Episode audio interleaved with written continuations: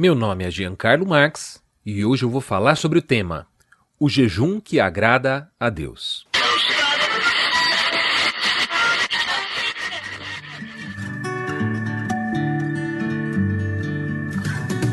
Você está ouvindo da Crentaços Produções Subversivas.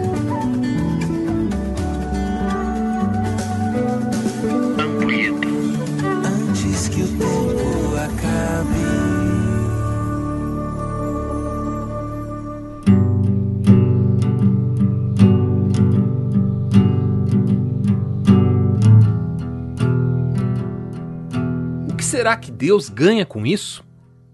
Eu deixo de me alimentar por um período e consagro esse tempo a Ele. Essa questão sobre jejum me intrigou muito na minha juventude, até que eu descobri que o próprio Deus havia feito essa mesma pergunta através do profeta Isaías. Bom, pelo menos eu não era o único com essa dúvida. Diz assim: De que adianta jejuar se continuam a brigar e discutir? Com esse tipo de jejum não ouvirei as suas orações. Vocês se humilham, ao cumprir os rituais curvam a cabeça como junco ao vento, vestem-se de pano de saco e cobrem-se de cinzas. É isso que chamam de jejum? Acreditam mesmo que agradará ao Senhor? Isaías 58, versos 4 e 5. É preciso reconhecer que há uma cultura idólatra aqui. Um acordo não escrito a partir do qual o religioso priva o seu corpo de alimento e Deus supostamente se vê obrigado a ouvir a sua oração e responder positivamente à sua demanda. Analisando friamente, isso não parece nada diferente da oferenda ou promessa feita a uma entidade. Ou mesmo de uma greve de fome, como aquelas que os militantes fazem a fim de atraírem a atenção para o tema em que estão engajados. E talvez isso te lembre uma certa convocação presidencial. Bem, mas é claro que essa não é a única forma de jejuar. Há também aquilo que chamamos de mortificação da carne. O jejum, como disciplina espiritual, conduz o praticante a um estado de sujeição das suas carências materiais e fisiológicas, lembrando daquilo que é eterno. Nesse sentido, o jejum é um tipo de meditação. Seria uma espécie de exercício de calar a carne para ouvir o espírito. Desse modo, diante de uma dificuldade, uma doença, desemprego, etc., o ganho implicado no jejum não seria o de merecer o favor de Deus. Conforme-se, você não merece e não vai merecer. Muito menos de chantageá-lo com uma greve de fome, mas sim de aquietar o coração, elevar os seus sentidos, para ouvir com mais clareza a voz do Senhor. É claro que essa é uma maneira mais bíblica de jejuar, mas eu entendo que existe ainda um terceiro nível, ainda mais profundo, que é aquele que Deus deseja, conforme expresso nos versos seguintes de Isaías. Esse é o tipo de jejum que eu desejo.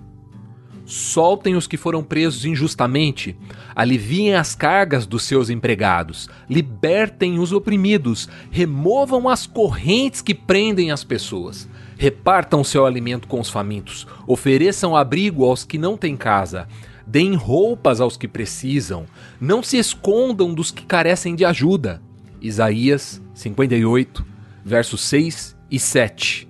E ainda tem mais. Então vocês clamarão, e o Senhor responderá: Aqui estou. Ele dirá: Removam o jugo pesado da opressão. Parem de fazer acusações e espalhar boatos maldosos. Deem alimento aos famintos e ajudem os aflitos. Então a sua luz brilhará na escuridão, e a escuridão ao redor se tornará clara como o meio-dia. Isaías 58, versos 9 e 10. Você já pensou nessas coisas como jejum? Eu espero sinceramente que sim, porque é exatamente esse o jejum que Deus deseja. Com base nesse texto, a comunidade dos primeiros cristãos adotou uma prática muito específica. Ela consistia em doar aos pobres aquilo que deixavam de comer nos dias de jejum. Quando jejuavam, ao invés de acumular para o dia seguinte, eles compartilhavam. Tenho a impressão que isso faz todo sentido à luz do texto de Isaías E compreendo também por uma lógica substitutiva. Eu explico. Assim como Jesus tomou a nossa culpa morrendo na cruz pelos nossos pecados, cada cristão é chamado a substituir a dor de seu próximo, vivendo a fome no lugar do faminto. Desse modo, nos assemelhamos ao pobre, mas também ao próprio Cristo que se fez maldito em nosso lugar. Em seu último discurso aos discípulos, assim que Judas saiu para entregá-lo, Jesus afirmou: Agora lhes dou um novo mandamento: amem uns aos outros. Assim como eu os amei, vocês devem amar uns aos outros. Seu amor uns pelos outros provará ao mundo que são meus discípulos. João 13, 34 e 35. Amar uns aos outros assim como ele nos amou significa substituir o outro em sua dor, assim como ele nos substituiu em nossa cruz. Não só sentir a dor na nossa carne, mas tomar o lugar dele para que ele não precise senti-la. Certa vez, um pai trouxe o seu filho para ser liberto de demônios. O relato de Mateus e Marcos contam que os discípulos não conseguiram exorcizar o rapaz, mas assim que Jesus ordenou, os espíritos o deixaram. Então os doze questionaram o mestre no particular para saber o que eles haviam feito de errado.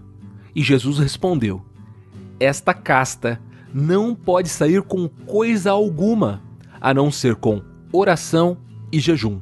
Marcos 9, 29.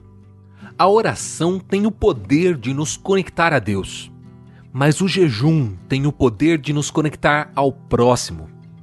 E é tomando o seu lugar que nós o libertamos da sua prisão mais fria e escura a invisibilidade.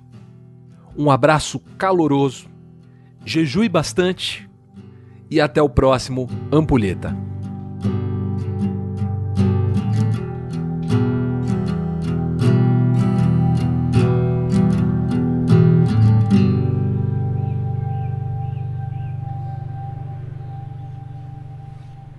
Mamãe! É Deus, mamãe!